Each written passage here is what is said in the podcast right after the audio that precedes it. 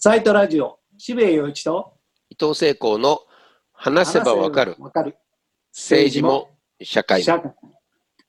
日はあの、うん。東光弘さん、新はい。エネルギー千葉代表の方、これは伊藤さんがぜひお呼びしたいということで、そうなんですよ。お。声掛けしたんですけども、ええ、千葉の方で、まあ、2回ぐらいちょっと行ったことあるんですけど、結構ででかいメガソーラーを作ってて、でも今、メガソーラーっていうのは全然実は環境になるべく負荷を与えないように進化、こんなに進化してんだっていうのがまあ見えて、非常に面白い人だし、ビジョンも面白いものを持っていて、あこういうふうな運動だといいのかもなと思うようなことをやってらっしゃるんで、ちょっとまあ保坂さんにも紹介したかったし、もちろん渋谷さんにも紹介したかったんですあよ。ー素晴らしい。あのなんか太陽光と農業って幾分矛盾するようなイメージがあるんで、それがこううんうんうん統一されてるっていうのは素晴らしいそうな。。実は統一できるんだっていう話ですね。わかりました。じゃあお呼びしたいと思います。はーい。えっと、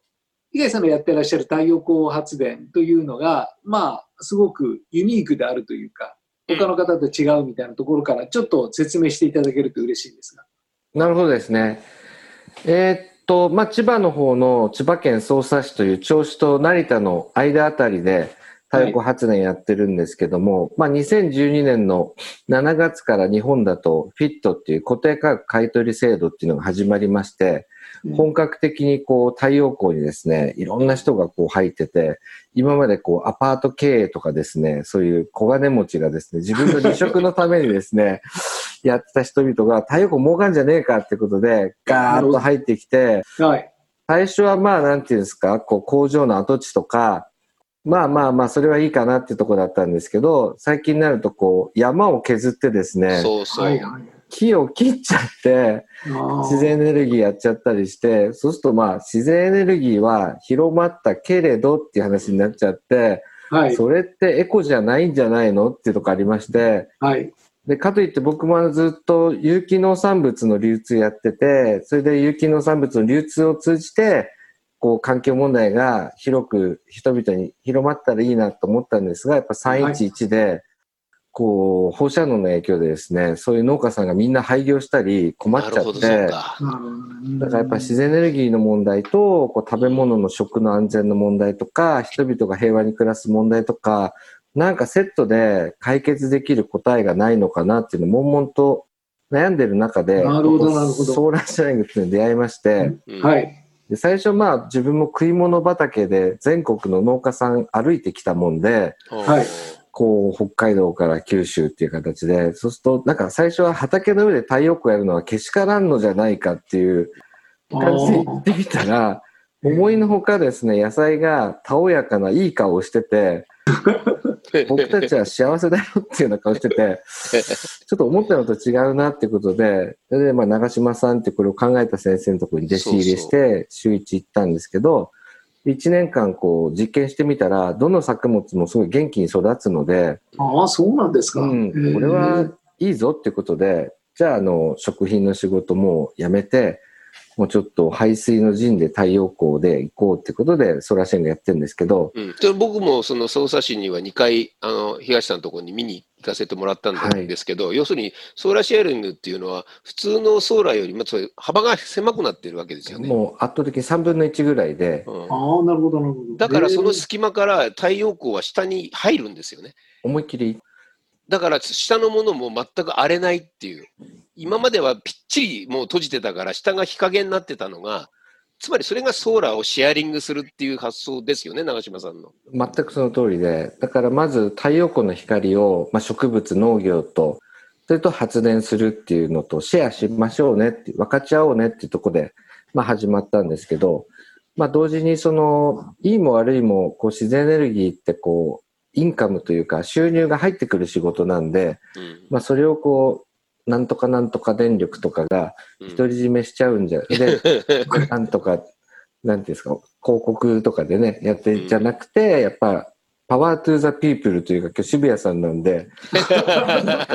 ロックですね。ロックで市民の手にこう、庶民の手にエネルギーをっていうか、だから江戸時代だと農家さんが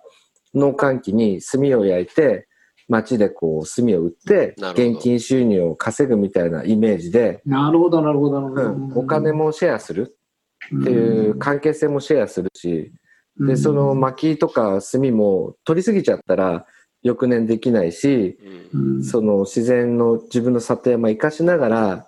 自分はそこで生きていくわけだから、生態系も残しながらお金も稼ぐけど、また再生するスピードの中でエネルギーを生み出そうっていう、分かち合うって思想、生かさせていただくとか、その中に食べ物もエネルギーもあるっていう、まあ、そういう思想に、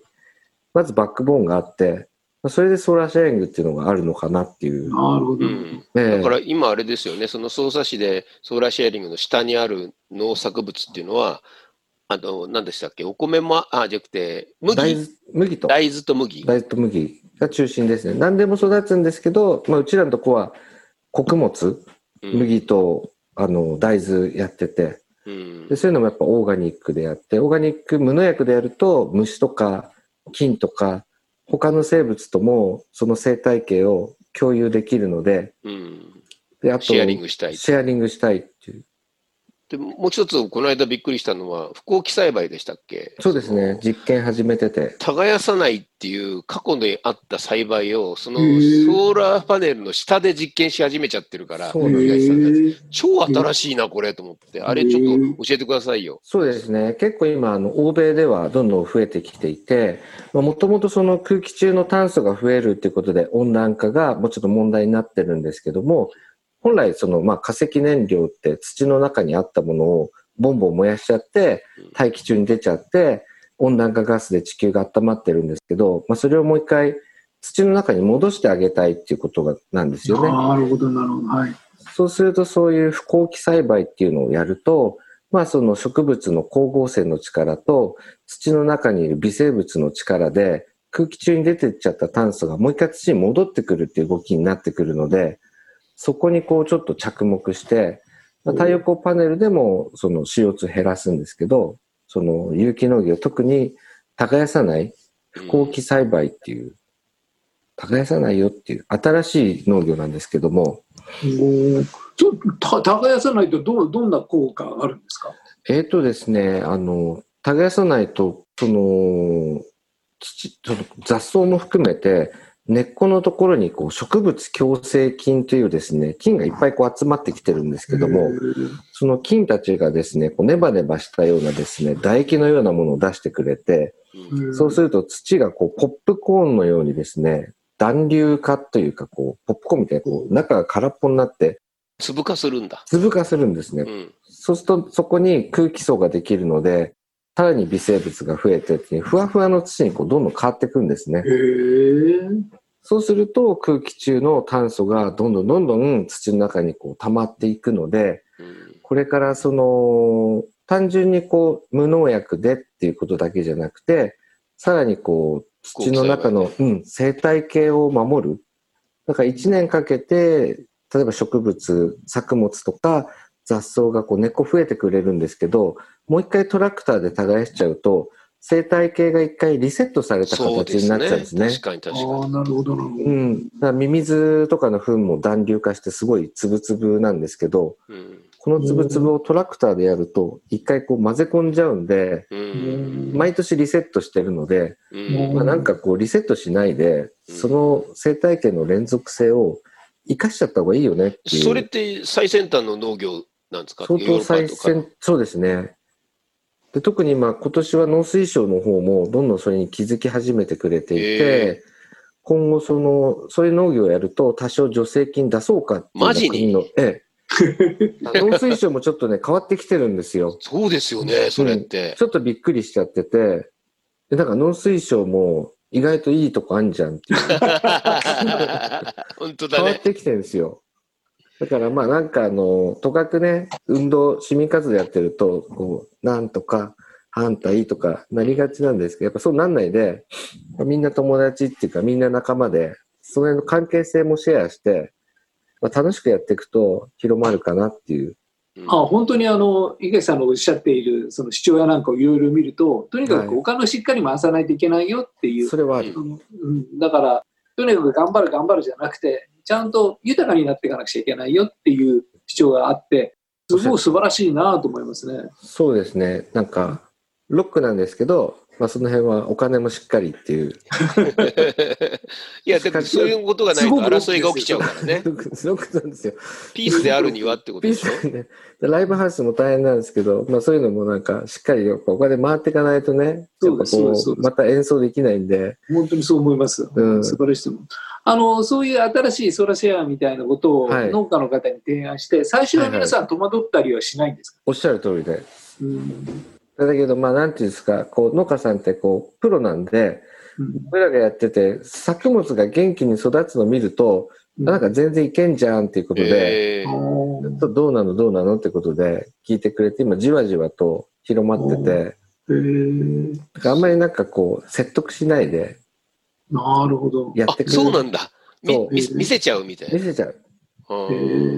で、実際ね、東さんがやってることには、土地の農家さんもこう協力してくれてるのがすごく行くとよく見えるんですよね。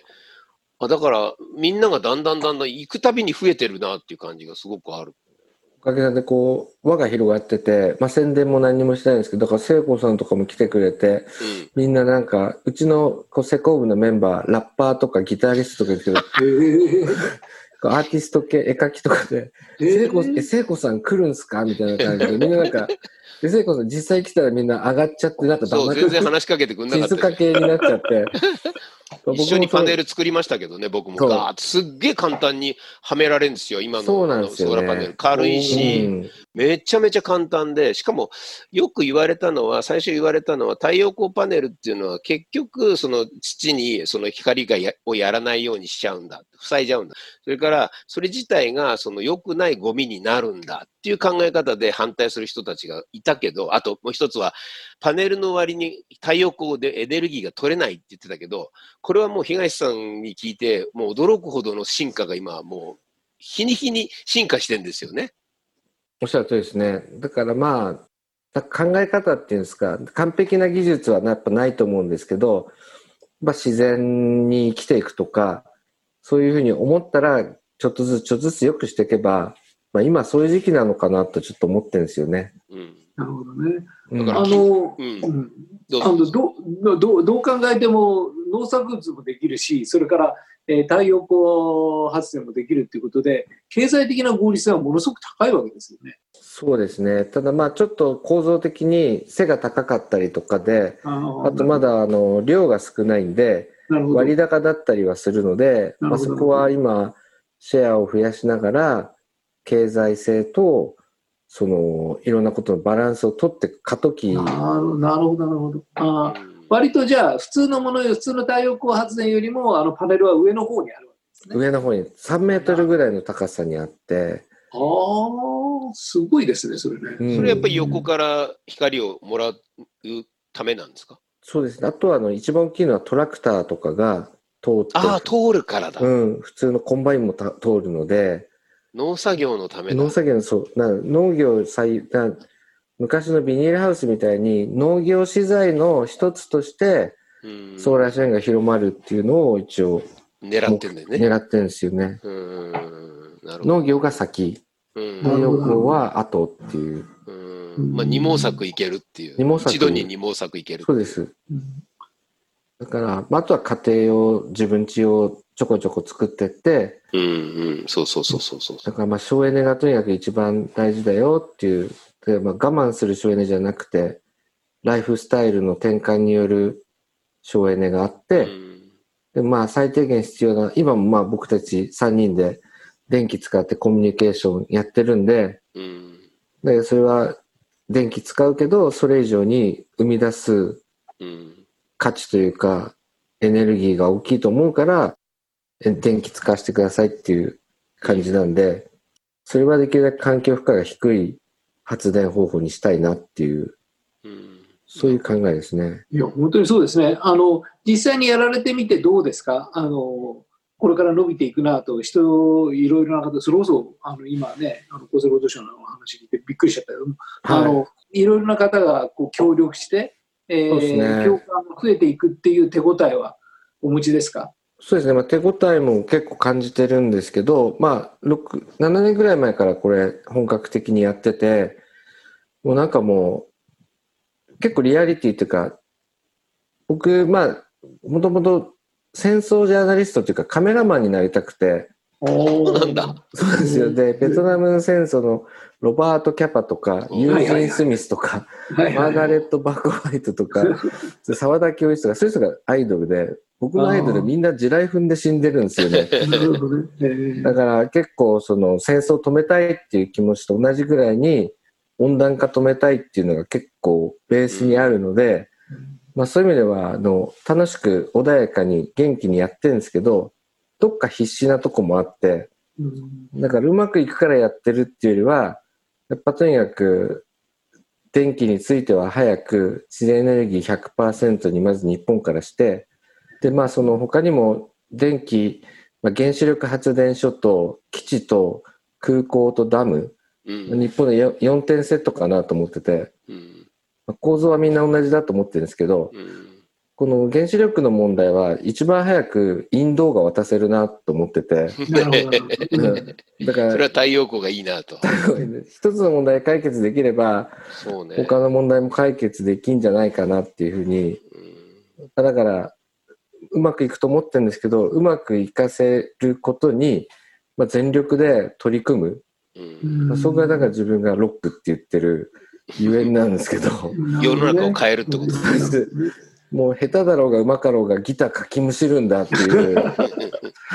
いいですね。パンクでいいですね。パンクです、もう。でやってるんですよ。それで今は、えっと、まさにその投資じゃないけど、いろんなふうにパネルを、まあ僕は東さんともちょっと話してんだけど、パネルをたくさん持たないといけないので、少しずつ少しずつみんなでシェアして持てるシステム作ったらいいんじゃないかなっていうふうに今話してて、うん。そうすると自分たちも参加できるし、収益も実は上がるし、ででできた電気は今は、ものすごくデジタライズされて、その分自分だけがもらうとかいろんなことできるので、それができることを田舎でやってるってことが超面白いなと思ってるんですよね。確かに。なんか今そのインターネットだったりとか、まあそのブロックチェーンだったりとか、今こうやって Zoom でお話しさせてもらったりとか、はい。まあそれはもうなんかポジティブになんか活用して、それで組めること。だからどういうそのコミュニケーションツールを使ったとしても、自分たちの中にあったかい人とのこのつながりっていうぬくもりが大事だっていうのがあれば、仮に間違えたとしても、どっかでこう戻れると思うし、それ信じてやっていくしかないんで、それに今、聖子さんが言ったような仕組みと、この太陽光のインカムとかも、それぞれのこう専門家であったりとか、聖子さんとか渋谷さんとかだったらいろんな人にこう伝えていく立場とか、そういう声とか考えとか、いろんなもの持ってるし、僕らは田舎で土に紛れながらやっていくっていうのが、今、一緒にこうやって繋がれるっていうのは、そういう可能性あるなと思うんですよね。ね。うん、あるある。あの設置場、はい、うん、あの設置場所的ななんか制約とかあるんですかね？例えば、うん、こうこういう農作物とこういう地形とこういうのでないとなかなか難しいっていうような制約があるのか、それともどこでも大丈夫ですよって感じなんですか？とりあえずもう全然どこでも大丈夫で、で自分らだと細いその35センチっていう普通のやつの3分の1ぐらいの幅のでやって、はい、それで太陽光そのなんて空間が2パネルが1 3分の1ぐらいの隙間でやる分には過去55種類以上の野菜自分で育ててみて、はい、ネガティブになるものは1個もないんですよ。で自分はもともと20年一応野菜なんていうんですか、飽きないっていうか、触らせてもらって食べさせて生きてきて、だから結局、ふっと気づいたのが、その、自然界に完全なこう、のっぱらってやっぱあんまなくて、なるほど。畑、こう、広場があると鳥の糞から灌木が生えて、10年もすると林に戻っちゃうっていうんですか。日陰はいっぱいあるってことですね。日陰はもともとあって、野菜の原種も大体大きな木があって、その下でそこはかとなく、静かに暮らしてたのに、原始人がこれ食ったらうまいんじゃないっていうことで、結構、捉えちゃった。捉えちゃったっていうところあるんで、その、3分の1ぐらいの影はポジティブ。なるほど、なるほど。だから特に落花生とか、じゃがいもとか、さつまいもとか、夏場に地面の下で育つものは、すべておしなべて、収量よし、型よし、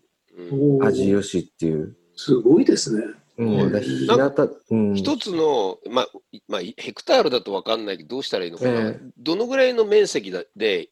まあ、例えばいくらぐらいの、はい。今、太陽光のエネルギーでいくらぐらい収益が出るんですか、1ヶ月。あのですね、フィットっていうのがあって、固定価格買取制度っていうんですけど。これがまあ毎年毎年いい意味で下がっていってて、うん。2012年の段階だと40円とかだったんですけど、今13円とか14円とか下がってきてるんですね。で、まあそれは国民負担が減ることなので、うんうんで最後は自由競争になるのが一番いいので、そうするとまあ、あと2、3年後には10円とか、そんなもんになってきて、だからその、うん、だいい意味で、一応プラスにはなるんですけど、あの、濡れ手に泡みたいな、ボロ儲けにはなんなくて、だからだんだん最初は投資ビジネスで参加してきた人たちが今どんどん抜けてって、あじゃあいい状態ですね。ええ、これからインフラビジネスとして、まあ一応利益出るんだけど、ボロ儲けはできないよっていう、だからちょうどいいとこに落ち着いてきたなと思ってて、ああ、なるほど。へ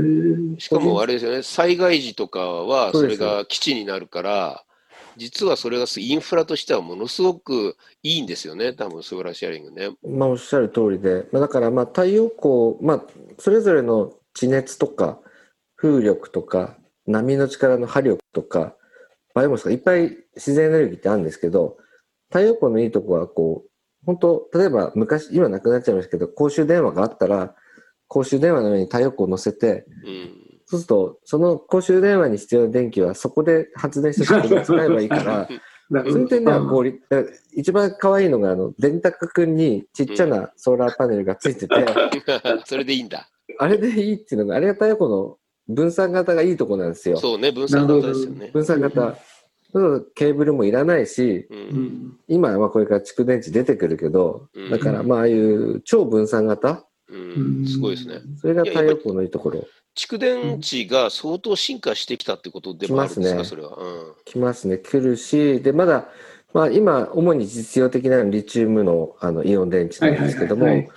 これもまあ一応希少の、なんていうんですか、金属なんで、一部の国が、まあ、牛耳ろうと思えば牛耳れちゃうんですけど、まあ、これから今、日本でも結構特許出てきてる、ナトリウムイオン電池とか、海水から作れるんで、うんまだまだ安くなっていったり、うんパワートゥーザピープルで、こう、いろんな人そう誰でもできるんだ。そうですね。うちはこの地域で電気すげえ儲けてって、この地域の人電気代全員タダにしようと思ってるんですよ。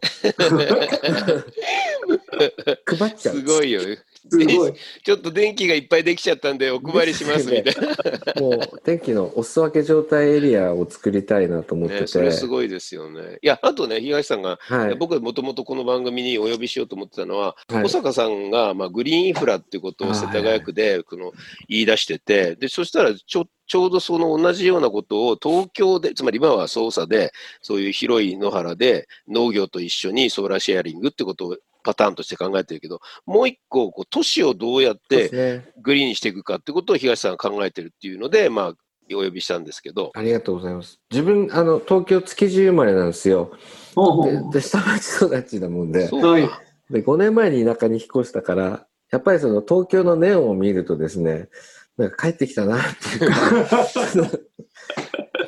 そういう部分もあって、だからまあ東京もなんか幸せな街にうんなってほしいっていうのがあって、で、たまにこう地方出張行って、羽田から飛行機に乗ると、東京がこう、膝子沿いにできたかさぶたに見えちゃうんですよ。なるほどね。うんうん、だからそれが渋谷さんとか聖子さんとかそういう心が温かい人たちで あったかいかどうかはちょっとわかんないですけど。かさぶたの下に新しいロックなアートなニューエイジな若者たちの皮膚ができてうんある日古いおじさんたちの世界観がポロッと剥がれるっていうのを結構イメージしてなるほど。だけどどうやったら東京を再生できるのかなって考えると意外と難しくて。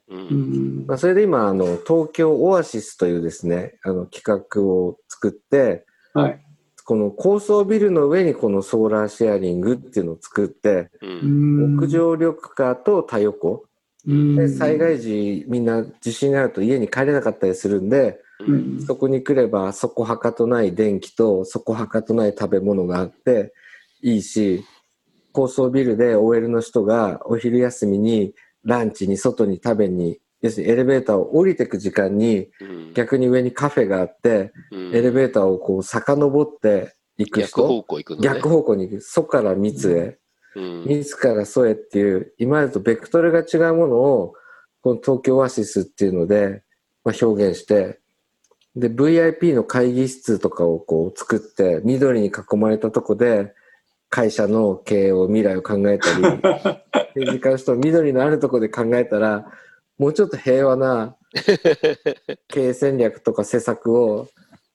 だから東京オアシスっていう、こう、屋上緑化と、あと公園に、あの、人々が携帯充電できるような、うん、そうね。その、太陽光をつけたり、うんだ東さんのやってるソーラーシェアリングで言えば、その隙間が多いわけだから、そねその下に人がいても自分たちも光を浴びれるし、太陽光でエネルギーも作れるんだから、で、それはそのビル、ビルのその収益にすればいいじゃん。そういそうこことですとですよね。そうです。だからあとビジュアル的にも、その考えもシェアっていうのも含めて、やっぱ建物、ビルだったらいいよね、じゃなくて、まあなんかハッピーなビルの方がいいし、うん。ハッピーな公園の方がいいし、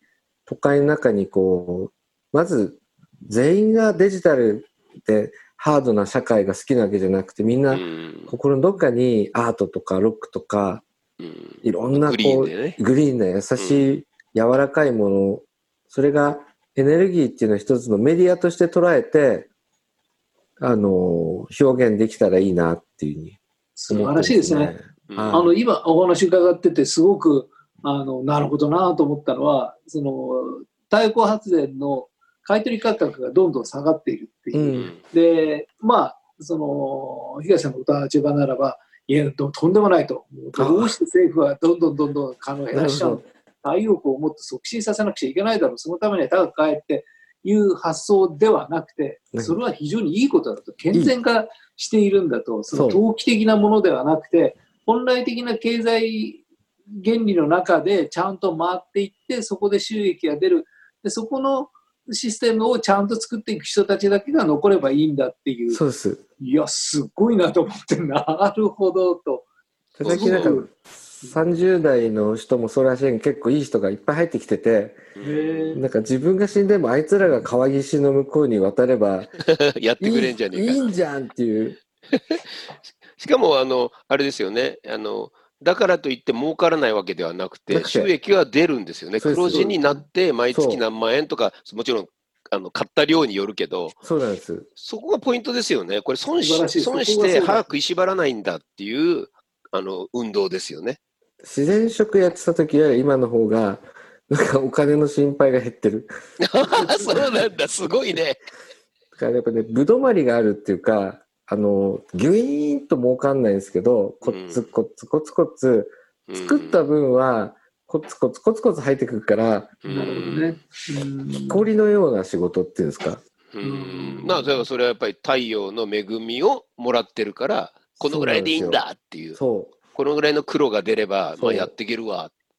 コツコツコツコツ。いや、すごくいいと思いますね。だからその、なんか補助とか援助とかに頼らず自立してやるっていう、うんしかもその経済的なシステムの中でしっかり自立してやっていくっていう、それが素晴らしいと思いますね。うんすごいですうねん。そして村に配っちゃおうって言い出してるからね、この人は。結構配ってて、あの、今年間350万村に基金を作って、地元の環境と福祉と教育には使ってくださいと。へー素晴らしい。だから、あと農家さんにも350万ぐらい。だから、うちの全売り上げの大体合わせて7、8%、売り上げの8%ぐらいは、すごいですね。もう地元に返しちゃってるん還ですよ元。還元利益の8%じゃなくて、売り上げの8%なんで。8%だからね。普通は8%ぐらいしか利益出ませんからね。そうだからあ、そうなんだ。なくなっちゃうっていう感じですよね。なくなっちゃうへえだから、まあ、聖子さんがじゃあなんでこんなど田舎に来んのとか、まあ、うん今日も渋谷さんとこうやって僕もロックファンなんですけど、こう、お話できてとか言うと、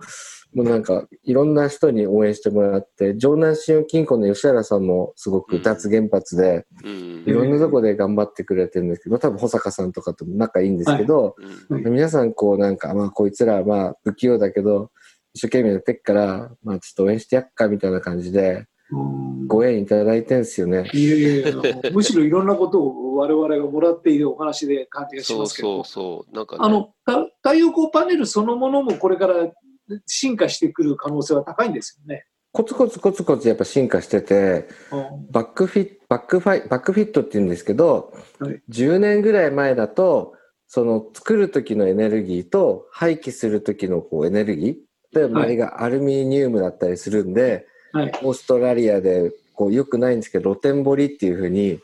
鉱石を掘って、で生成する時も電気使って、なるほど。ゴミになる時もやっぱエネルギー使うから、うん。そういうのがこう3年5年発電してようやくプラマイゼロだったんですけど、最近はだいぶ進化して、うん。1年1ヶ月ぐらいあると、作る時の廃棄のエネルギーはこう、あうん。の、取り戻せるよと。うん。実際まあ30年ぐらいは使えるんで、うん。相対的には今は、まあよりベターなあ